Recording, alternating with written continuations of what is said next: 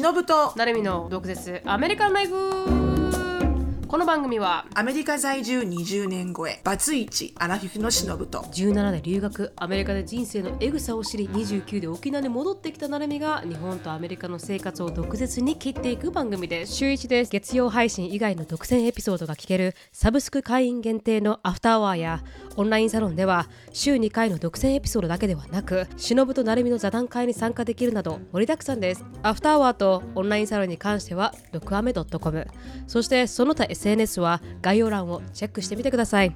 はい、私のつぶやきの前にちょっと私が懺悔しないといけないことがありますので、私のバカさが本当に私のバカさがね際立つことがありまして、本当に申し訳なかったなと思うんですけど、あの私前々回にうん。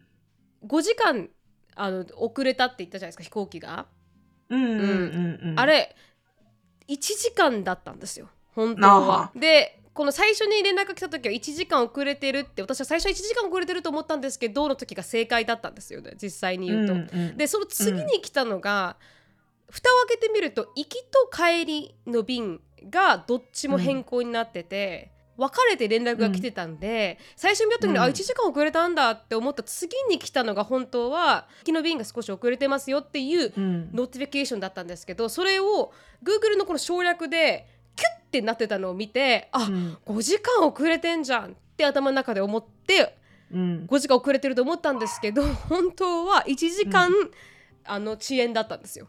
うん。だから、行きのフライトが遅延ですっていうのと、帰りのフライトが遅延ですっていうのが、くっついて、同じ送信元から来ちゃってるから、くっついちゃって、帰りの便の出発時間が、新しい遅延した後の出発時間かと思ったんだよね、行きの便の。あそうですそうです。その通りです。その通りです。そういうことだよね。はい、うん。でそれで間違って読んでしまったっていう、うん。あの本当ピーチコークで申し訳なかったなと思って、勘違いで。まあでも、あの、あるあるな、あの、見間違いですけどね、完璧に。うん。えーもっと言うと、もっと言うと、え、こんなに遅くなるんですかってテンパってるこのお客様を目の前にして、その社員さんは、ちょっとお客さん勘違いしてませんかね？っていうふうに思わなかったんだろうかとも思わなくもない。あれ、お客様、1時、一時間の遅延ですけど大変ですか？っていうふうにね。うんあれ？したら1時間なんですか ?5 時間じゃないんですか？ってなるけどね、そこでね。でもでも本当にあの読まなかった私が悪いんです。いやー、あのね、ありますよ。あの、うんこうだなって思い込んじゃう時もあるんだよね、自分で。うんあの、私もか韓国、なんか韓国グロッサリーストアに、あの、H マートっていう韓国系の、はいはいあの、グロッサリーストア？スーパー、うんスーパーか。そこに行くと、あの、ちょっとしたこう、あの、何？えーご飯食べるところがあるんですよ。はいはい。うん、ちょっとしたね。そこに、フードコートみたいな。フードコートみたいな。うんそこに、あの、うどんが売ってて、はいはい。で、じゃあちょっとお腹空いたから食べていこうって言って、その時ショーンとアッシュリーはまだ小学校の低学年ぐらいで、うん、で、私はビビンバを頼んで、二人ともうどんがいいって言うから、こう、パッと見て普通のうどん、はい、あの、どう考えても何にも赤くも何にもない普通の、なんかうん。きつねうどんみたいな感じがあったから、うん。お揚げが乗ってるやつが。はい。はい、あ、これだねって言って。で、しかもおばちゃんに、これはスパイシーですかって言ったら、おばちゃんが、ノーって言ったから、うん。あの、じゃあじゃあってことで買って、で、あの、早く帰んなきゃいけないんだけど、お腹が空いてるっていうから、そもそも私は急いでたわけ。はいはい。で、早く食べよう。私はもう 2GO ボックスで自分のビビンバをもらってるから、ちょっと食べればいつでも帰れるわけよね。でも、うどんは帰れないじゃん。はいはい、そうですあの、ね。汁物だから。ら早く食べてくれないと。確かに。うんそしたら、あのーショーンとアシュリーが、マミーこれすごい辛いって言い始めて、はいはい。で、私は、あの子たち食べたくないもの、美味しくないものを辛いっていう癖があったんですよ。ああ、はいはい。うん。で、それだとほら、辛いならいいよって私がすぐ諦めさせるから、はいはい。あの、辛いっていう癖があったのを覚えてて、で、うどん辛いって言いやがって、その時うん私の中では全然もうきつねうどんと思ってるから、はいはい。あの、ブチ切れて、なんでそういう嘘をつくの？辛いわけないじゃない、こんなうどんがって言って。いきなり、いきなりブチ切れて、な毎回毎回その食べたいもの、食べたくないからって辛い辛いってそれ嘘でしょって言って。うん、で、そしたらアシュリーも食べて辛いって言った瞬間に、うんあら？二人とも辛いっておかしくないと思って食べたら、うんすんげえ辛くて、うん。なんか一味唐辛子ガンガン入ってて、あ、はいはい。辛くないって言われたのに？あ、辛い。これは辛いね。辛い、ちょっとおばちゃんに切れようかと思ったけど、はい。あのもうもうもう買ったし食べたしもういいやと思って。うん、だから私が あのでも本当にあの大変申し訳ございませんでした、はい。これからはそういうミスがないように直していきたいと思います。はい、はい。何回も3回見てから判断しようか。そうですね。本当にあでも固定が概念があったら3回見て同じだけどね。はい固定概念が全然覆らされないまま あの肥やしとなって訂正されないまま誰にも巣立ってしまったという。そうだよよね。はい、ね。致命的なミスをはい。犯しました、でもなんかこの感情的になって行動するのは一生やめようというこの教訓もそんなこと言ったらあなた私一生涯生一生 生涯全部直さないと私。しもう感情的になって全て動いてますっていう人生だから、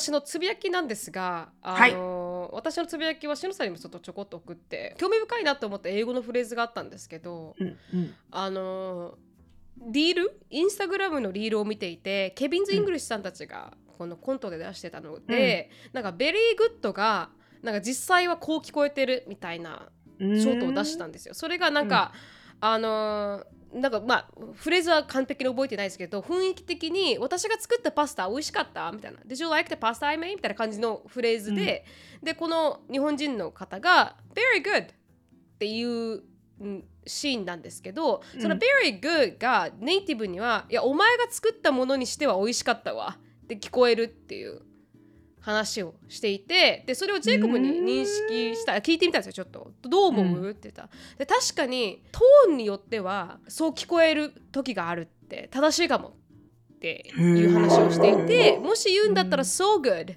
て言った方がいいっていうケビンさんたちのコントだったんですよ。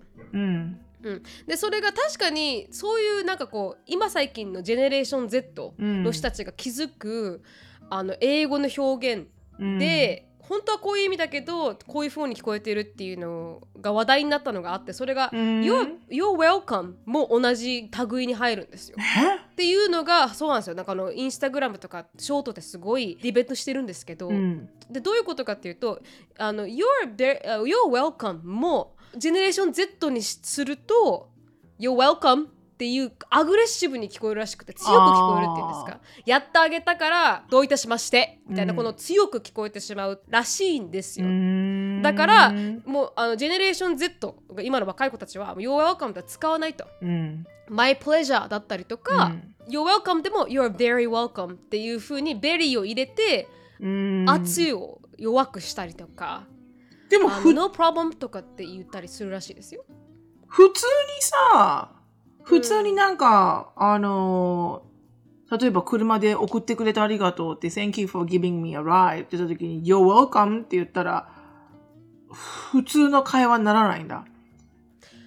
そうですね。だからそのトーンによっては、そういう風になんかこうーう、んやってあげたけど、みたいな。うん、しかあの仕方がないからありがとうって言われて当然、そう、うん当然よね、私。みたいな言い方に聞こえる時があるらしい。なだから皆さんはそれをわざと、まあ、若い子たちですけど、うん使わずにうんあのこう違うんうとメンショネとかそういう違う風にうんこうどういたしましてを言うようにしている子たちがどんどん増えているという。なるほどね。ヨールカムがどんどんどんどん、でもなんかこう使われブーマーの人たちに使われるブーマーって言うとこの今の60代の人たちに使われる「You're welcome」って少し「Thank you」って言い忘れたのに対して「You're welcome」っていうような、うん、なんか「Thank you は?」みたいなことで「うん。You're welcome」を使ううん。このちょっとね強く使う、まあね。使い方が、うん。あの結構うん。多くなっちゃって、それも原因なんじゃないかとは言ってましたこのある TikToker の方はね。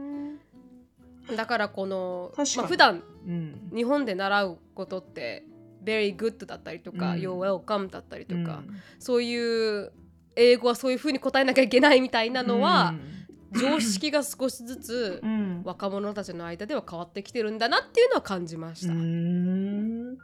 なんかその皮肉を貯めて You're welcome って言ったり My pleasure っていうことは私はデイリーにあるけど、うん。あの皆さんがね あのご飯食べ散らかしてあのテーブル去るとあはは、it's my pleasure ってよく言うけど、はいはいはいはい。うん。それとか、あの、may I please take this dish for you, please? とか、うん。そういうことはよくうちの会話では言うけど、なんか普通な人と会話してるときに、you're welcome とか、あの、very good っていうことに対して、こう、皮肉と囚われてしまってるのかっていうのは、ちょっと気づかなかったね。うん。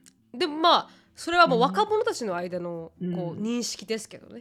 だから別にそれがそうだっていうよりかも受け取り方の問題というか、うんでももしかしたら気づいてるとうん。今後あなんて返そうかなって思った時うにんうん「You're welcome」じゃないことを選ぶうん。こともいいのかなとうか、ん、確なんかこうかにそうだね。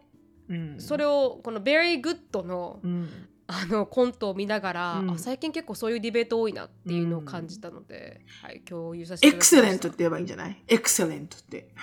エクセレント。あ、まあそう本当にその通りですよね。だから very good じゃなくてもうん違う表現でう、んなんていうんですか？そうね褒めてあげるっていう。うん so tasty とかね。エクセレントとか言えばいいんだろうね、きっと。うんうんはい。もっとスペシフィックに言うと、うんもっとパーソナルな あの会話になるのかなと思いましたうが。んなるほどね。はいなるほどね。うんうん興味深いですね。まあそういうトーンで、はいあの、いろんなものが変わってくるっていうのは、ね、多々あるんじゃない？まあ日本語でもそうだしね。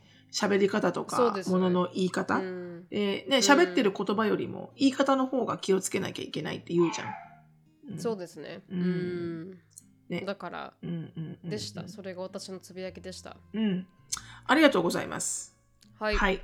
私のつぶやきはですね、あの、もうインスタグラムで上げてるので、いくつかの人は知ってると思うんですけど、あの、エリカがウォルフプログラムに、えー受かりまして、うんありがたいことに、あの、素晴らしい。えーなんだ、起業家が、起業学科？オントレプナーシップ、起業学科の中にある、えーある一つのプログラムで、うん、で、えーそこは、まあ、選抜制になっていて、そこに入ると何がすごいんですかっていう、あの、いくつか DM をいただいたので、あの、うん。そこに入ると、要はですね、何をやるかって1年半で、学校のお金を使ってビジネスを立ち上げるんですよ。で、うん。それで実際にプロフィタブル、一番大きいプロフィットを作った人が、あの、このトップオブウルフプログラムの中で企業賞っていうのをもらえて、はいはい、で、えーまあそうなる。だから要は、要は1年半、あの、考案から、マーケティングから、何から何まで、あの、すべて、要は一一つのビジネスをちゃんとプロフィタブルに持っていけるかどうかっていうのを、普通は自分のお金を使って、ね、出血してやらなきゃいけないところを、まあ要は大学のお金を使って、まあ自分のお金は使わず、えー実際に、あの、お金が稼げるかどうかってことが、あの、メンターシップの人たちと一緒にできるんだよね。そのビジネうん。ビジネスを立ち上げて成功してる人たちを何人も引き連れてきて、い。ろんな人たちから意見を聞いてブラッシュアップしてとか、あの、A&B テストやってとかいろんなことをやるんだけど、まあ、うん。あの、端的に言うとそんな感じ。うん。で、それが、あの、まあ、ウルフプログラムっていうのがゆあのヒューストン大学にあって、でそれに、えーエリカは入りたくて、えー結構半年ぐらい前かな？半年ぐらい、あの、ずっとなんだかんだでこう、あの、その関係の人たちに顔を知ってもらうように、あの、ボランティアをやったりとか、あの、うん。何かをやったりとか、なんかこう、結局はその、かやってましたもんね。そうそう、その、うん。そのコアになってる人たちにう、ん。やっぱり顔を知ってもらわないと、ね、これだからやっぱり。うん。でそれで、今いろんな、あの、下準備を半年間ぐらいして、で、えー自己紹介ビデオを作って、で、うん。えー面接が3回あって、で、うん。えーまあそれであとはが学校の成績とか全部いろいろ、でもあんまり学校の成績はそこまでポイント重視されてないけど、まあでも、学校のじあの成績がバカじゃいけないんだけど、でもすんごい、ほら、あの、パーフェクトな GP、あの、A とかじゃなくてもいいわけよね。うん。どっちかというともっとこう、あの、自分とは、みたいな、コアな、なんか自分の価値みたいなものを、どうやって、こう、プレゼンできるかっていうところに、こう、重きを置いてて、うんだから、選考過程はすごく面白かったけど、周りで見てて。うんうんで、エリカが何回も、これで行こうと思うんだけど、っていうのに私が、あの、いや、それでは、あなたがどういう人間かはお母さん全然わかんないって言って。もっとコアな部分に行かないと、もっとコアな部分にって言って。そんなの、うんただ自分はなんかこういう人間ですって知ってもらいたいだけじゃんみたいな。だからはいなんか結構え、それは何何に関する？プレゼンですか？それともビデオ？ビデビデオ、うんああ、ビデオ、ビデオ、オ。うん単なる。る自己紹介になるだけじゃん、それじゃあ、みたいな。違うんだよ。who you are って聞いてんだよ。うん what you are じゃなくて、who you are って聞いてんだよって言って。うん 難しいねって言いながら。うん、そう。なのでまあ、あの、これからね、まあ、受かったのがあのスタートラインなので、これからがこう、たくさん、そうですよねあの、くっそ忙しいらしいので、あの、うんまあ、それはもうそこを第一優先として、ね、やっていくんだけど、まあでもね、うんとにもかくにも何が一番私が嬉しいって、その、うん周りにいる同じお同期みたいにお友達になった子たちが、うん本当にね、素晴らしい子たちなのよ。すごく、うんあの、熱心だし、パッションあるし、なんつうのかな、こう、ほら、エリカってお友達に恵まれなかったから、あんまり。確かに。うん。だから、こう、なんていうの、あ、来たなと。多分、これは多分ね、結構一生涯続くようなお友達になるんじゃないかな、みたいな。う。うんん。だやっぱり目この、標も高いですしね。そうそこに入れる人たちっていうのすごく高いし、やっぱこう、何かに向かってがむしゃらに頑張ってる子たちっていうのは、やっぱ、あの、気持ちいいね、見てて。すっごく。うん、確かにう。ん。あの、やっぱりこう、環境に自分を、環境を変えることで自分もその色に染まっていくじゃん。ね。うんだから、うんあの、やっぱりそういう自分で自分はできるんだって思い込むことも大事だけど、自信を持ってね、はい自己肯定で。でも、周りがさ、あの、全然自己肯定を上げてくれないような環境だったら上がりきらないじゃん、やっぱり。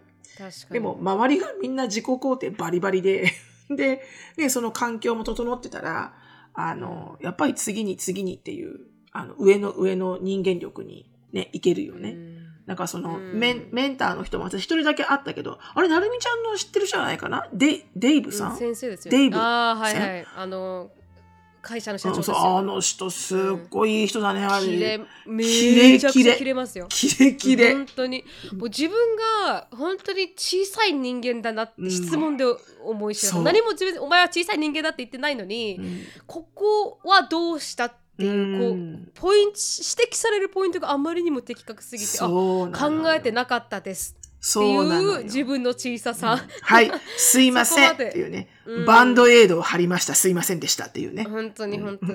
確かに甘かったです。傷は見てませんでしたみたいな。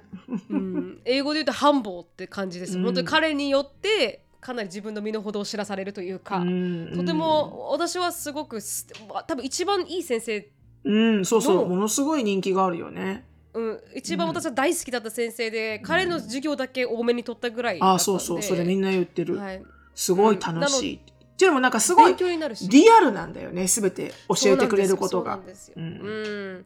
やっぱ皆さん教授さんにもよるんですけど、うん。あの企業とかか会計会計っていうかあのビジネスを動かすのってやっぱやってみないとわからないとところってすごくあってそこにストラゴーだったうんり人をマネジメントする力ってやっぱマネジメントしてみないとわからないから、うん勉強で教えてる人と今までの教材として教えてる人と実際の社会に出てそれを教えてる人のレベルの違いって相当あるんですよね。だからうん彼はその実践経験があるからそうね。非常に面白い。実際にだからくっそ成功してるしね。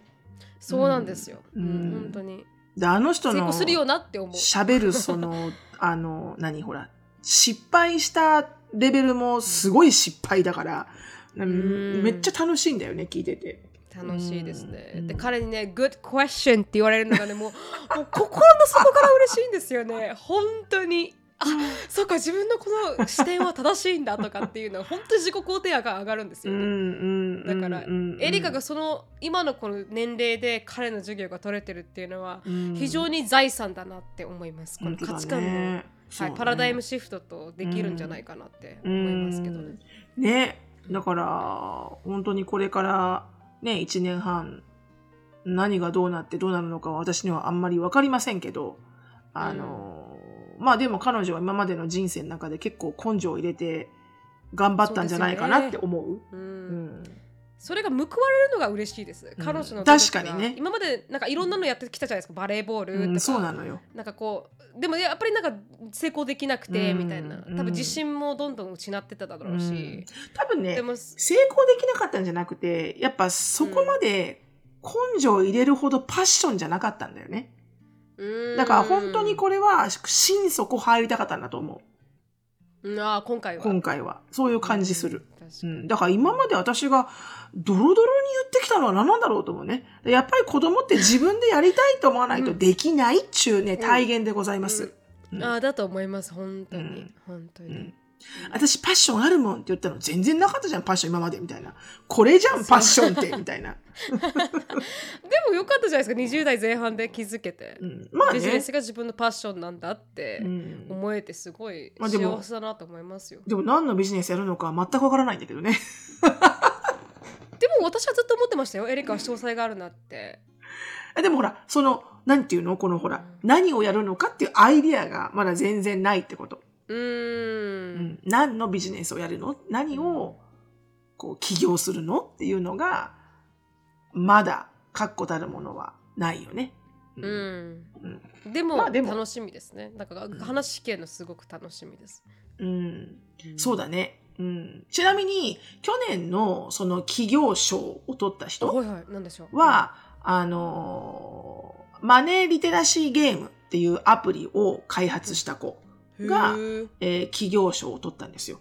だからアプリでゲームを、本当にこうゲームをしてるうちに、あの、その金融リテラシーが普通についていくっていう、まあちょっと詳しい内容はわかりませんけど、うん。あの、そのアプリを自分でまあ開発して、あの、マーケティングして、販売して、で、企業にね、ピッチトークしてとかそういうことをやって、うんで、その女の子なんだけど、女性。うんその子が、あの、去年は受か受かったとか選ばれたみたいで。うーんすごいですねね、面白いよね。まあ、そういうのをオファーしてる。るアメリカも結構面白いですけどね。ちなみにせ、うん一番ですからね。アメリカの企業学科そのウォルフは、あのユニバーサル・ヒューストンの企業学科のウォルフプログラムはアメリカでアンダーグラッド、まあ、大学生の中で1位。だからそこにエリカが入れてるって、えげつないすごいことではあるすごいよ。ね。本当に。あの時のあのたこ焼きを売った時のあれが？みたいなね。たこ、た、たい焼き焼いてただけだけどね。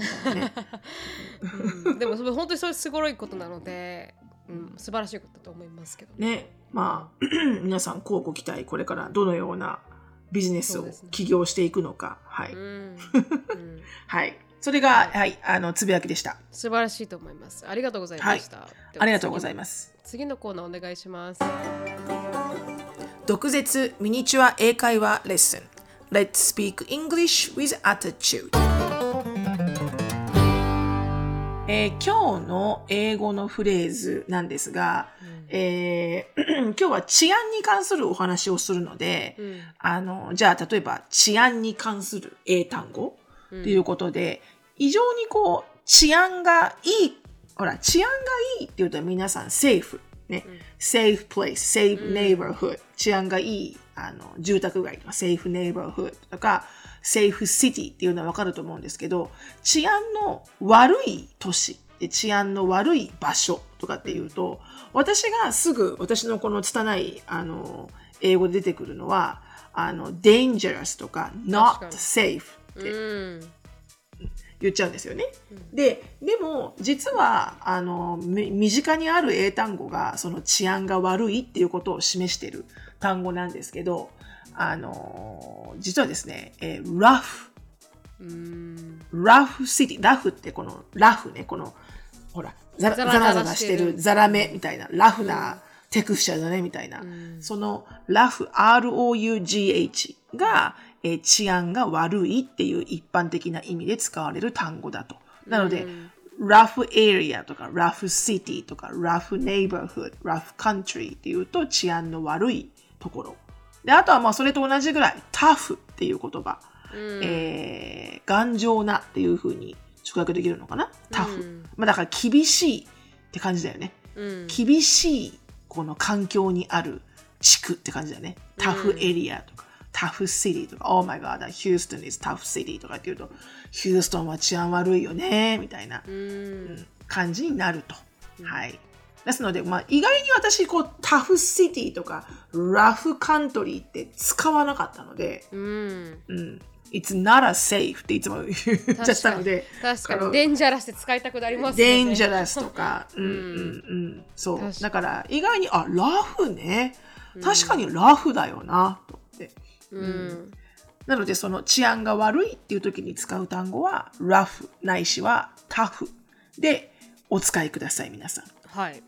ありがとうございました。このコーナーはケンブリースポンサーです。ケンブリーは24時間いつでもどこでも世界中のネイティブの講師と英会話を練習できるオンライン英会話サービスです。予約なしで、いつでもどこでもネイティブとすぐにお話できるの？まさにその通りです、しのさん。しかも11月は昨年同様、ブラックフライデーセールの開催を予定しています。開催期間は11月6日から11月30日まで。1年コースが50%オフになります。ぜひ、毒舌 DOKUZE-TSE を使って15分の無料体験をお試しください。詳細は概要欄をチェック。はい。では今日のトピックに入っていきたいと思います今日のトピックはですねあの本当にアメリカって治安が悪いのかっていうトピックでうん。話していきたいなと思うんですけど治安が悪い話は少しちらちらとしてきたと思うんですけど今回はあの数字を使ってあの本当に治安が悪いのかっていうのを紐解いていきたいなと思うんですがなぜそれを先に思ったかというとまず一つはリスナーさんからのメッセージで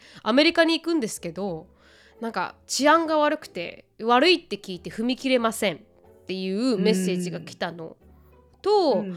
あと一つは最近なんかサンフランシスコがすごい治安が悪くなったって TikTok ですごい騒がれてるんですよ。そうなの？らしいんですよ。なんかこの、うん。ノードストロームがあの店を閉めたりとか。えーでカリフォルニアでろあの、まあ、あれが多いんですよ。あの窃盗うが多いっていうことでなんかこう開けてても商売にならないっていうことでノードストロームが閉めたりとか。まあちょっとね、アメリカリセッションに入ってきてるからね。そうなんですよね。うんでそういうことを言われてるんですけど実際に言われてることと、そこに住んでる人が感じてることって全く違うみたいでうん。でサンフランシスコに住んでる人は別にそこまでみんなが言ってるほど悪くないよって言ってる人も多い。んですが、うんまあ、出るニュースは結構ひどいじゃないですか。なのでうん今回はじゃあどのシティがすごくセーフでどのシティがセーフではないのかっていうのを、うん。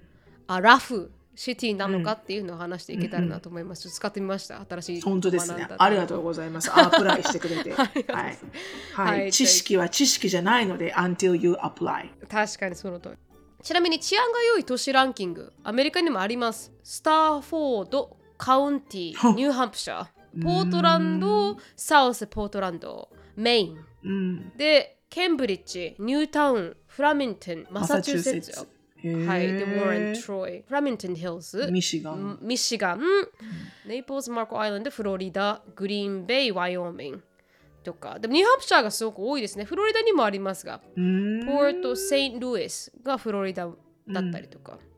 がまあ、だいあ大体ここら辺は安全ですよって言われているシティになっていて、どれぐらい安全かっていうのもうん出ております。それが何かというと、うん。ちなみに1000いたとしてどれぐらいの頻度でうん。犯罪が起こっているのかはニューハンプシャーさっき言ったラッキンハムカウンティとスタンフォードカウンティは0.9うん。多分ほぼ起こってない、うん、1000分の1もないぐらいうん。なるほど、なるほど。ほとんどはいめちゃ犯くちゃ罪が起こってない。犯罪うん起こってない、でうん。でそれで人口はあの44万人ぐらいいてうん。全然起こってないっていおうもうめちゃくちゃ安全。であメインポートランドサウスポートランドは1000分の1ほうほうほう。これも全くもって起こらない。うん。で、うん。もっとすごいのがマサチューセッツケンブリンケンブリッジニュータウン、フレーミングハムうん。は1000分の1.8、すごいね。200万人いるのに、、全然起こってないんだね。全然起こってないっていう。う、ん。だから本当に安全の中の安全、でうん。もし留学してめちゃくちゃ怖いよっていうんであれば、この地域に行くのが一番安全、で、あのナショナルアベレッジ、まあ、平均、うん。この全国的平均は4 1000分の4うんうん1000分の4、それでも、そこまで危なくはないうんうんうん。うん。そうね。かなとは思いますよね、うん。だからそこああなんかつ感じ的には毎回ガンバイオレンスが起きてる感じはしますけどまあこの実際にアベレージだとしても、まあここは安全なとこだからね。あ違います。ナショナルアベレージですよ。このああ国の平均は4、うん1000分の4なんですけどこの安全なところはもう1000分の1にもならない。0.9だったりとかうん。1.0だったりとかめちゃくちゃ安全なエリアっていう。うんなるほどね。もしで気になるんだったら皆さん移住するんだったらニューハンプシャーメインうん。マサチューセッツミシガうん。ンフロリダっていうのを選んだ方がいいのかもしれない。この地域スペシフィックにうん。特別にこの地域だけを選んだ方がいいのかもしれない。ですが、まあ、安全なところイコール住んでる人のレベルと給料も高いっていうことでうん。給料平均もうんうん。このニューハンプシャーのロッキンハム County とスタンフォード County は median income って言ってちょうど真ん中の収入が800万以上。うん870万。うん。まあ日本円にしてほぼ1000万ぐらいですかね。このうん。まあ今はね。円に直すと、うん。今は。800万から1000 1000万ぐらい、うん。で2位のポートランドメインは700万以上。うん。でケンブリッジニュータウンフラミンハムマサチューセッツはもうめちゃくちゃ高くて970万、うん。まあ、1000万級の人たちが住んでいると。うん。だめちゃくちゃこあの高級志向な人たちが住んでいるからこそ安全だとも言えるのかもしれない。比較的に言うとね。う。んでちなみにアメリカの平均収入っていうのは600万、うん。まあ、6万4千ドルぐらいだと言われていて、あのーそれ以上に金を払えだからアメリカは本当に金で治安を買うというか確かにね。金で安全を買う社会なのでう、ん。もしまあこの留学を安全にしたいのであれば、うん。少し根の張るところにアパートを借りなければならないとか、まあ、そういうところはついてくるのかなって思いまますあけど、もちろんお金を払えば安全は買えるよね。うーん。うん。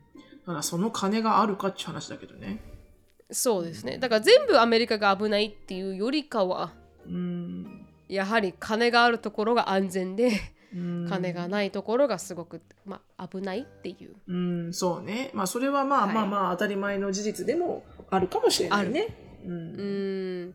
ちなみにこのハイスクールの卒業率うん。はそのトップ10の地域は1位であるニューハンプシャーは94.8%、うん。94%の高校生が卒業している、うんうんはい、ちなみにねすごい治安が悪い地域。うん。あああ悪いゲスできます？うん。ちなみにしのさん。もうでもデトロイトではないっていうのは聞いたけど。2位でした、うん。デトロイトは。まだあ相変わらず トップ3はあの そうそうそう安定したトップ3なんだデトロイトは。はいデトロイトは完全に安定したトップ3ですサウス1位があります。サウスロサンゼルスとか？ああはいはいはい。ハンプテン？うんハンプトンじゃない。間違えた。何でしたっけ？わかんない。あカンプテン。カンプテンか。ううん。ん全然わかんない。その辺かなでもロサンゼルスのような気がするけど。ミズーリ？はい。あのセントルイス・ミズーリ州。うーん。2位デトロイト・ミシガン州。3位ボルボルチモアボルチモアメリーランド州。はい。うん。メンフィス・テネシー州5位カンザスシティ・ミズーリ州。6位ミルウォーキー・ウィスコンシン州。7位クリーブランド・オハイオ州。8位アルバーカーキニューメキシコ州。9位インディアナポリスインディアナ州で。10位オークランドカリフォルニア州。へえこれが治安の悪い都市ランキングだ悪い、ねまあ2019年ですけどね。はい。治安の悪い都市ランキングでした。うん。まあ私の経験ですけどやっぱデトロイトミシガン州は危ない。あそ危ない、うん。う危ない目にあったことある？会ったことある人が多い。私は実際にこのデトロイトに寄らないっていう選択をしてたんで、うん。車もなかったですしね。その行く機会なんてほぼないんですよデトロイトなんて、うん。あのあの時期は余計に危なかったんで、うん。2008年ぐらいで10年ぐらいか。のででも弟は行っててホストブラザーは行ってて普通に、うん。あの街でガンシューティングしてたりとかギャングとつるんだりとかそんな感じでしたかね。結構、うん、危ない、そうなんだね。うん。なんかそういうところに住んだことがないからわからないのかもね。うん、そうです。えでもシロさんずっとヒューストンですけどヒューストンにも治安がいいところと悪いところありますけど。まあね、私は治安の悪いところから住んでましたけど、うん。あの、治安が悪いと分からず住んでたって感じ？あ えでも怖い経験ありますか？何か治安が悪いなって思って。いや、一回だから夫婦喧嘩して出てくっつってよ夜遅い時間に出てった時に、ああの、すごくわけわからない男の人とかたくさんつるんでたから、あ、怖いと思ってすぐ帰ったってところはあったけど、うんうん。うん。でも、そこれがどこですか？それはね、あの、知る人ぞ知るスパイダーレーンっていうところで、あのヒューストンのチャイナタウンのちょっとアウトサイドチャイナタウン。で、はいはいはいはい。あの、なんだろう、その一角が、あの、あれがあるんですよ。ガバメントアシスタントリビングがあって、あの、ものすごく、もうそもうそれこそ、あの、収入が悪いイコール悪い人間で私はないと思うんだけど、うん。あの、まあ、でも本当にこう、アパートが2つぐらい大きいアパートがあって、そこが、うん。えー低所得収入者だけが入れる、あの、うんガバメントのアシスタントが入ってるアパアパートで、だからそこは、やっぱこの仕事しない人たちが積んでたんだよね。それがちょっとやっぱりこう、うん、怖い雰囲気は、まあ、みんななんかいつもこう薬でね、うん。あの、ハイになってるようなイメージ、なんとなく。うん。はあったけど、でもその住んでる時は全くそういうふうに思ったことがなくて、うんで、後から、あそんなとこ住んでたんだって言われる。ああ逆にみんなみんなからう。うんんああ、だから自分でもね、あ分かるようになってきてあ、はいはいはい土地勘とか分かるようになってきてね。うんうん。でいまだにその地域はやっぱりヒューストン行ったことないんですけど危ない地域ですか？いまだにみたいだよあね。そうんん。だ一回、ちちょうど、あの、つい最近だけど、たまたまそのエリアをドライブする時があって、うん初めて、あの、私たちが住んでたところ、うん。をちょっと見てみる？あのお家まだあんのかなって言ってはい見てに行ってそのネイバーフッドに入ったんですよね。うん。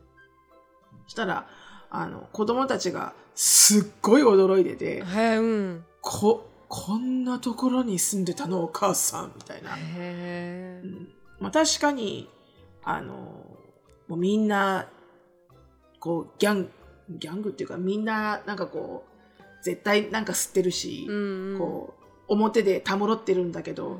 絶対なんか悪いことしてるよなってそれはもう固定概念かもしれないけどね。確かに確か固定に概念かもしれない。確かに確かに、そう見えるからそう思ってるかもしれないですね、確かに、うん、なんか車もすっごいボロボロなのがたくさん置いてあるし、うん。車もねう、ん。うん、でその辺でこうなんか喋ってるお姉ちゃんはなんか今いいあしもう次の瞬間から売春婦しそうな感じなルックスだし、うん。うん。う ん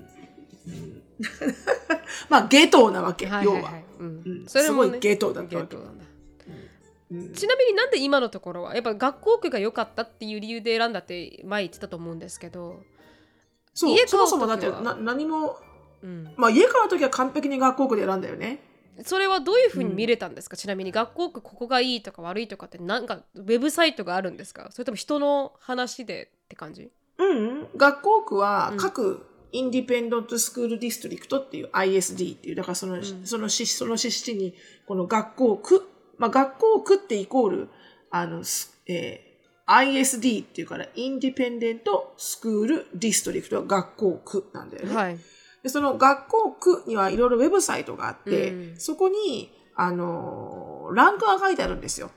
あのーえっと、exemplary とか、あの、もう一個忘れた。exemplary しか読んでないからわかんない。exemplary がまあ一番上のランクで、で、何を示してるかっていうと、あの、あの、ナショナルアベレッジ以上の学学業を収めているお子さんが、えー大数を、大半を示しているっていうのと、うんえー失業率が、というか、あの、その、えーちゃんとこう、えーお仕事をキープしている、はいはいお父さんとお母さんうんが、とかね。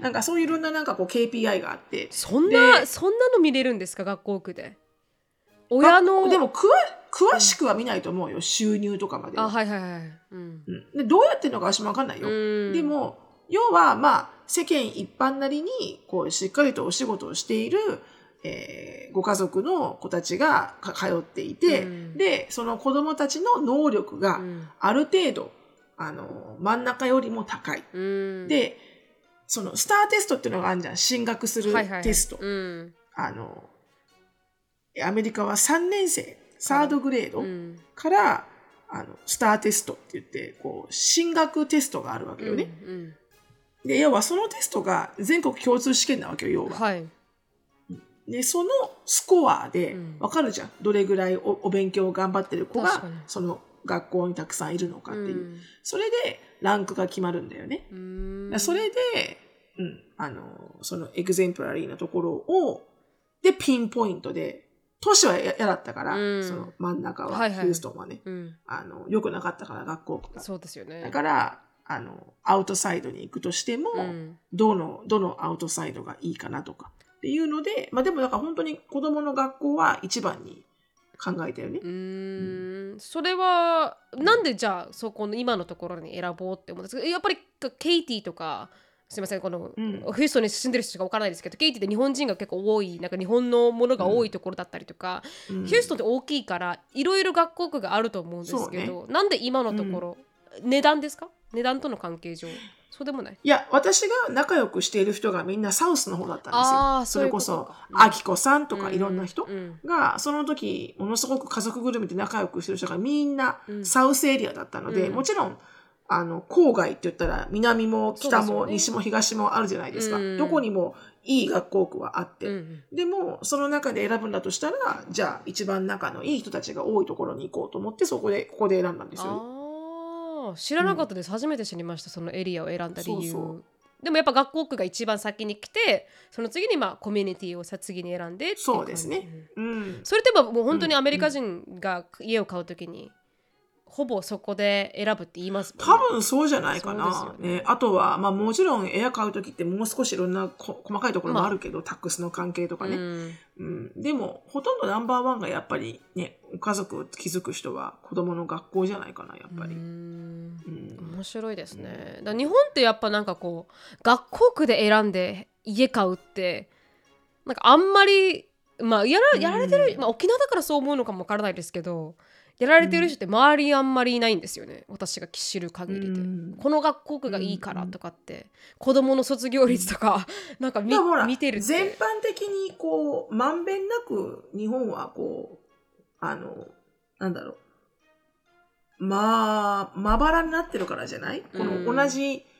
でもなんか私ももう最近の日本の状況はわかんないけど、うん。学校区っていうのがなくなったって聞いたんだよね。どこにでも行けます。ああまあご。私は昔、その自分の住んでるところのエリアにある、あの、都立高校しか、えー試験を受ける権利はなかったんだよね。チャンスはなかったん高だけど。校もですか？高校、あ私は高校の時ね。え私は高校の時は、うんうんその決まってる、自分が住んでるエリアにある、うんえーまあ決まったエリアがあって、そこにある高校しか、都立はだよ。私立はどこでもいいんだよわ。かりますわかります。うんうん都立はそこだけだったんだけど、うん今はそれがなくなって、別に自分たちが通勤、通学できれば、なんかどこの学校にアプライしてもいいって聞いたから、うんへえ、じゃあね、学校としては結構人気上げていかないと、そうなんですよ。あの、来てくれないところは来てくれなくなるじゃん、うん学校。うんうん私はそうでした。そうそうそう学校区なかったですよ高校の時は。なのでうん普通に自分が好きだった高校にまあ試試験を受けて受かってるんですけど遠かったです、30分とか車で行かないといけないぐらい遠い距離うの、ん遠いわ、それは。はい、場所に行ってましたね。だからこう、うんびっくりですそのがあったって知らなかったです昔は、うんわそうんの地域でしか選べないって。ありましたへね。えちょっと、100万年ぐらい前の話ですけど。何年も前じゃないじゃないですか。うんちょっと前の話ですけど。えー初めて知りました。うん。そうそうそうう。んだから、その学校区の中でうん偏差値がすごくいいところと、はいはい。まあすごく悪いところって、まうんあ、こう、なんつうの、網羅されてたから、うんうん別に頭良くない子でも頭いい子でも、うんね、行けるところがあったから、うんその学校区の中にね。うんうん。だから、なんだろう、一生懸命、なんつうの、この、その、すごくいい学校区って選ぼうと思っても、まんべんなくほら。頭いい子と頭悪い子も存在する学校区だから、うんああんまりこう、それではジャッジできないよね。その場合だとう。ん日本はね。う。うんん面白いですね。そう考えるとね。どう思いますか？日本のあり方と、まあ、日本、まあ、この試験を受けて高校に行くっていう感じじゃないですか、日本は。うんで、アメリカはそこにいる地域の人だったらほぼ全員が高校に行こうと思えば行けますよね。あの、その進学テストはありますけど、はい。あの、あれ、ベアミニマムなんで、うん普通、普通、に、うん普通に学校に行って、うん授業を聞いていれば、はい。あの、みんなが受かる。う。うんんで、さ高校までは卒業できるよね、それをやってれば。だから、受験がないよね。ないですよね。うんそれってどうって思いますか？私はそれ。私はもう万々歳ですね。あ。嬉しい。逆に。嬉しいですえね。ー、うん。なんでですか？なんでそう思うんですか？だって勉強しすぎだと思うもん。あ日本人が日本のコミュニティ。私もすっごい勉強したうし、ん。中学生に入った頃、私小学校の時は周りで勉強してる子たくさんいたけど、うん。あんまり自分の中でキックインしてなかったの、そはいはい。のお勉強に対して。うん。でも中学校に入ってから高校を意識するようになって、もう塾も行ったし、すごい勉強したし、なんか焦ったし、わけわからないく、うん。うんなんか、いいとこ行かなきゃいけないんだみたいなわけわかんないプレッシャーがあったし、はいはい。うんなんかしかも私お勉強大っ嫌いだったの。本当ですあかの、あの嫌いな勉強をするのが嫌いだった数学とか全然好きじゃなかったから、う うんんあの、好きなことは全然いいよ。うん。勉強するのは苦じゃないんだけど、その自分の苦手なものを勉強するのが、うんだからそもそも頭良くないからう、ん基本的にはね。だから、嫌いだったから本当に中間試験やっと終わったと思ったら、えーまた期末と思って。で、期末試験終わったら、ああー、もう中間みたいな。うんなんか、常にそれに追われていたのがひどすぎて、うんたまに夢で汗かいてるもん、私。わかる気がするなその時のものを言う。あ、勉強終わらない。勉強終わらないっていう夢をよく見る、今でも。トラウマすぎて。う。ん。私は大学の夢見ますね、アメリカの大学の夢。あ、単位取れない、単位取れない。やばい。やばい死ぬ死ぬ死ぬ死ぬと思って。お金がお金が。そうなんですよ。えげつないじゃないですかアメリカってこの学費とかいろんな意味で、だから1個単位落とすと、まあ落としたことはないですけどそれだけのお金が水の泡になるので、本当ようんね。必死で、うん。だから高校の時が一番勉強しなかったですね私はうんうんうんうん。なんかさ、あの、なるみちゃんのお父さんが言った一言が私は結構頭にずっと残ってるんだけど、なるみちゃんのところにひと夏ちょっとだけ行かしてもらったじゃん、はいはい2018年かなんかに。うんあの、3泊ぐらいしたうちら？2泊3日 ?3 泊ぐらいしたかな？そうですねちょっとそれぐらいしたかもしれないですねねうんそんで、その中で一つほらお父さんが海連れてってくれたじゃん。はいはいで、アシュリーとショーンがもうまだまだ、もうまだもう少しちっちゃくそうて、ですね。あの、小中学校みたいな。うん。で、ね、お父さんがずっと、あの、海、海にどんどん入ってくる二人をずっとお父さんが見てくれて、うん。辛抱強く。うん。で、ほらほら見たことあるかなんつって、このナマコとかも見せてくれて、あの、岩動かして、はいはい。これナマコだぞとか言って、食べんだぞとか言っちゃって、で、ずーっとね、お父さんとつるんでたけど、その後になんか、なるみちゃんのお父さんがボソッと、しのぶさんの子供は子供っぽくていいねって言ったの。うん。あの、子供らしくていいね。みたいな。うん。だからそこでさ、そうだよな。って。普通に考えたらもうあの年齢のショーンとアシュだったらみんな塾行って平均勉強時間4時間とかそうか6時間とかの詰め込み詰め込みうん詰め込みでやってるから、うん。あの、まあもちろんそれに比べたらうちの子たち本当1日30分お勉強するかしないかだったから ま、あ、学校でやりますからねその学校でやってるからね。うん。だから、あの、なんつうんだろう。ある意味、ある、ある意味、ほら、ね、じ自分で電車に乗っうんて通勤通学とかも、通学とかもしないからさ。うんだから、日本の子供たちの方がすっごいしっかりしてんだよね。うんあの、それはね、常々思ってた。あの里帰りするたんびに、うんしっかりランドセル持って、しっかり時刻表を見て、自分でしっかり乗り換えしてうん。通学するわけじゃん。こんなちっちゃい小学校の子も。はい。あれはね、やっぱメンタルすごい成長するよね。だってアメリカの子ってギリッギリまでのほほーんとしてて、お母さんが車乗っけて学校落としてくれるわけじゃん？確かにうん雨降ったら電話来るからね、うん迎えに来てっつって。てめえ歩いてこいよじゃん、雨ぐらいで。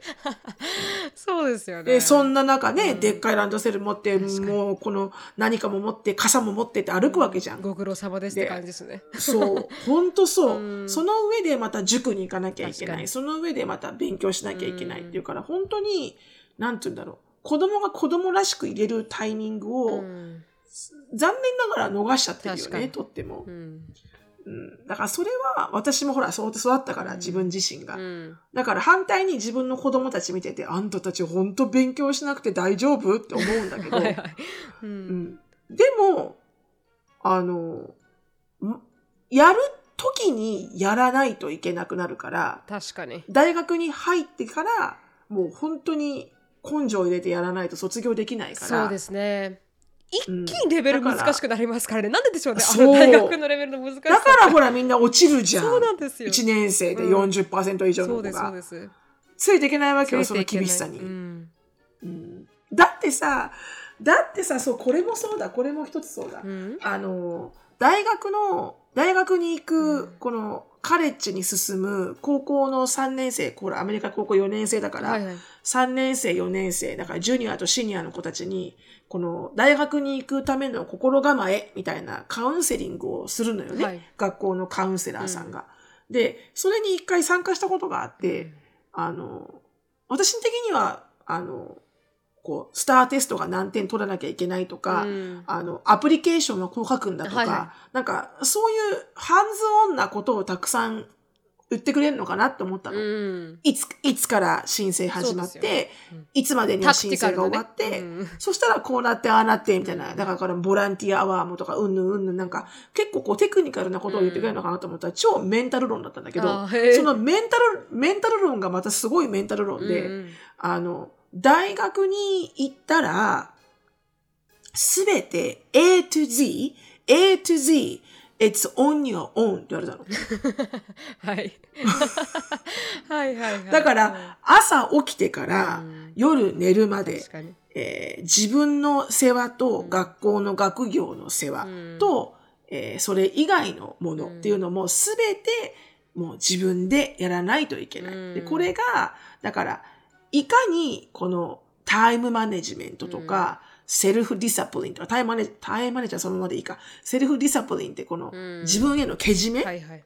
自己と管か理とか。をうんしっかり、もうお父さんお母さんはいないんだよっていう話を18の子にするわけよ。ちょっとこれどうかなと思ったわけ私。すいません。日本に行ってごらん？うん。小学校3年生の子が丸の内線乗って乗り換えて行ってますよ。うん。みたいな。時間表見てね、自分でね。時間表何見て。何分に来るって全部覚えてね。そうですよ。ん。そうですよ。乗ってね、うん。ちゃんとランドセルは前にして、うん。めんどくさいからほら、後ろにいると ぶつかるから人に、はいはい。ちゃんと前にして、こうやってキュッて持って、うん。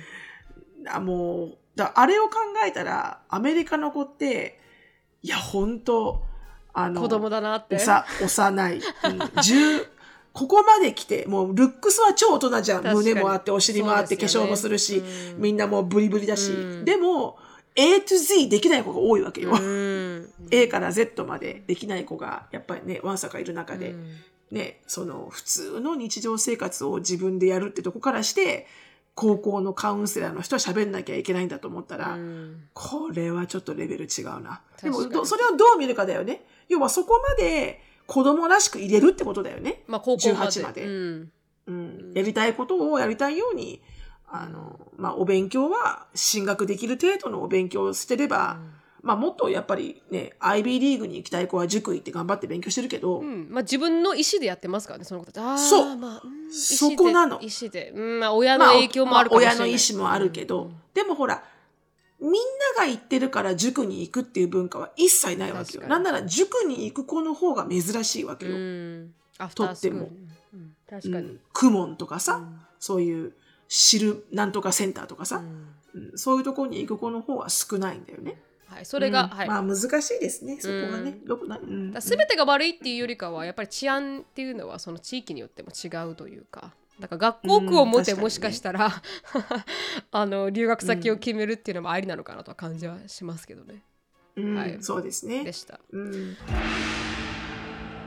ズバッと切るぜ白本なるみの質問コーナーでは今日の質問に行きたいと思います。今日の質問はですね、なるみさん、しのぶさん、いつも楽しく会長しております。しのぶさんと同い年のラジオネーム M と申します。今日のポッドキャストで、アメリカではジェンダースタディが日本よりも進んでいてという話題がありました。私もアメリカの方が自由でカラフルで属性より個性を尊重してくれるイメージを持っています。でも一方で常々疑問なのは、インスタなどのショート動画でよく流れてくる妊娠中の夫婦が性別を発表するパーティーみたいなもものについてです。クラッカーやケーキが開いて中のものが青色だったら男の子ピンク色だったら女の子というあれです、ジェンダーフリー化が日本よりも進んでいそうなアメリカでなぜあのパーティーは廃れないのか。それともあれはインスタで流れてくるだけで実はそんなにメジャーな習慣ではないのかなと疑問です。と。しのぶさんは3人お子さんを妊娠されていた時、それぞれの性別発表のイベントを何かされましたか？私の世代が妊娠出産していた20年ほど前は日本ではやっている友達は身近にいませんでした。今ママになる方たちの間ではどうなのかも分かりません。お二人の意見やアメリカでの実情を聞かせてもらえたら嬉しいですと。これからも楽しいポッドキャストを楽しみにしております。という質問でしたまあ M さんありがとうございます。ありがとうございます。あれですよね。ジェンダーリビール。ジェンダーリビールだよね、うん。うん。ジェンダーリビールはね多分ここ5年間前後だと思いますよ。その通りなんです。調べました。始まったの。調べました、うん。私の時には一切ございませんでした。ちなみになんでフェイマスになったかというと13年前のロサンゼルスのブロガー、ジェナさんがケーキを、うん。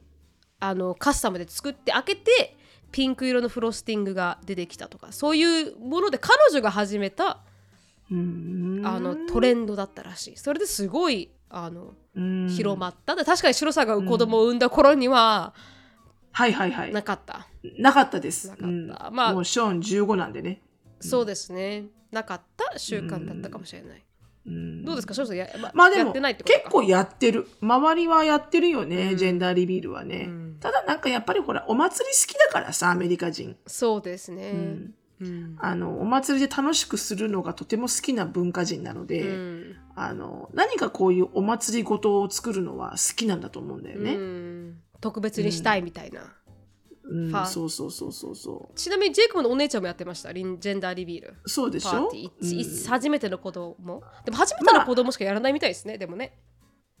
あそう。んみたいですやればいいのにね。ファーストボーンしかやらないって、なんかいやいやいや結構やってるよ。本当ですか？周り。う、うんんでも楽しいよね。どっちだろうどっちだろうっていうのは、うん。なんかあーってなるから男の子だとか、うん。女の子だってなるから楽しいけど、うん。でも確かにそれが青じゃなきゃいけないとかピンクじゃなきゃいけないっていうのは 確かにね。もうそっからもう、確かに。まあ固定概念が入ってるのかもしれない、うん、でもこれでなんかね。緑とかになって何ってなるかもしれないですもんね。確かにね。何あの確かにね。ジェンダー何？おおちおちんちんとかねあのできないもんね。おちんちんのなんかシェイプのものをねクラッカーとかにしてバーンとかできないじゃん、そうなんですよね、うんだからうん、まあジェンダー的にステレオタイプかって言われたらそうかもしれないですけどでもピンクか青で示さない場合のジェンダーって何色ってなりますよね、これリピールして確かにね。紫とか出てきたら。本当にそれこそもう字で示すしかないよね。ボーイとかガールとかね。ああ、うん。ボーイをピンク色で書くとか、うん、まあ何色でもいいんだけど、そういうボーイはボーイで BOY にして B と G で分けるとかね、うーんうん。まあ、やりようによってはやりようになるけどあのでもねでも、あのいいんじゃない？楽しければって思う時はある。そうです。青だっていいよ、うん。まあ、ピンクでもいいよ。もうその子がその後ピンクの子が青になってももうど どうでもいいわけじゃんもう。確かに。確かにその辺は。確かに。その辺はね。そうですね、うん。まあそのその時はそう。その時はみんなで集まってうん。楽しむっていうのが多分メインだと思うから、うん。楽しかったらいいんじゃないかな。うん確かに。でもちょっと最近ではなんかこのジェンダーリビールが行き過ぎてるっていう事件が起こってるらしくて。まあまあまあ、はい。おっしゃる通りね。うん。アリゾナ？やっぱりエクストリームな人はエクストリームだよね。一人殺されたらしいですよ。一人亡くなったえ？この爆発爆発でなんかこう光煙とか出てあるしてるじゃないですか。ピンクとか青とか。やりすぎ。でそれであのね soon to be grandma が killed あららららららら explosion だそうです。だったりとかアリゾナではそのせいでジェンダーリビールのせいで、あの4万7千エーカーの、うん。あまあ、火が燃えてしまったりとか。なんかもすごいなんかこのそれがエクストリームになってしまっているケースもあるらしい。ちょっとやりすぎだよね。うん。うん。でも人気はありますよね。そのジェンダーレビールはね。うんうんうんうん。確かに楽しければいいですよね。そうそうなの。見てて楽しければいいですよね。本当にそうなの。ううんんうん。どっちだろうどっちだろうなんてね楽しいからねやっぱドキドキワクワクするし、ああそうなんだみたいなさ。うんジェイコブのお姉ちゃんがやった時はたまたま私が見れたのかな私たちが見れたので、うん見てなんかあ女の子かな男の子かなこの FaceTime でも楽しかったですから。うんうんうん。ね、やっぱりこうなんかイベントごとが好きなんだよねアメリカってね。うん確かに。自分だったらやってみたいなと思いますけどねもし自分だとああそうね。うん、なんかみんなをで巻き込んで、これほらね、あのーに妊婦さん自身も知らないパターンもあるじゃん。ああ確かに確かに、うん、他の兄弟とか他の家族の人が聞いてきてあげて、うん。でそのパーティーを準備してその時に初めて妊婦さんが男の子なのか女の子なのか知るっていうパターンも多々あるから、うん、そのリアクションがすごくやっぱりこう思い出に残るよね。確かに。うん。ちなみにジェイコブのお姉ちゃんは2人目生まれました？おおどっちだったの？女の子でした。あじゃあ2人とも女の子？女の子。でジェンダーリビールはやってなかったです。あうん、二人目ってかわいそうだよね。そうです。思いました。だから2人目ってちょっと切ないなと思って祝ってもらえない感じがするじゃないですか、そう、うん。最初からもうあのほら全部お下がりだから。そうそう。一つもし新品ないから。そうそうそう。だからちょっと2人目ってひねくれたりするなと思って。それがまた男の子とかだったら少しは変わってたのかもしれないですけど。ああそうかもねどっちも女で生まれちゃう、うとやっぱりなんかうんまたってなっちゃうのかな。まあまあでもショーンも初めての男の子で生まれたけど1歳半ぐらいまであ2歳ぐらいまでかな、うん。あの普通に女の子の服着させてたよね 関係ないんだ。いけんじゃない？いけんじゃない？っつってこれ。まあまあまあまあ まあ。自分気にならないから自分本人わかんないから。そうですしね、うん。確かに、で自分たちもね、使同じの使えればいいですしね。そうそうそうそう。もう3歳ショーン3歳4歳の時、もう本当ハロウィン行くよっつったらショーンがさっそうと来てたもんねティンカーベル、う ん もう分かんないから自分これが女の子だってあんまり分かってないから。ああいいですね。行く？みたいな。僕も行くみたいな。あ素晴らしい素晴らしい。そういうもんですよ。本当だ。うん。はいありがとうございましたそれが質問でした。はいありがとうございます。ここで終わりたいと思います。皆さん良い1週間をお過ごしください、今日も毒アメを聞いてくださり本当にありがとうございました。英語をお勉強中の皆さんぜひキャンブリーのサービスを概要欄でチェックアウトをお忘れなく。質問感想やポッドキャストで取り上げてほしいトピックなどがありましたらなるみしきや gmail.com までご連絡お願いします。毒アメが大好きなあなた。ぜひお聞きのポッドキャスト媒体で良いレビューをお待ちしております。または SNS で「ハッシュタグ毒アメ」とつぶやくとハートとコメントが返ってくるかも。では皆さん今週も1週間頑張りましょう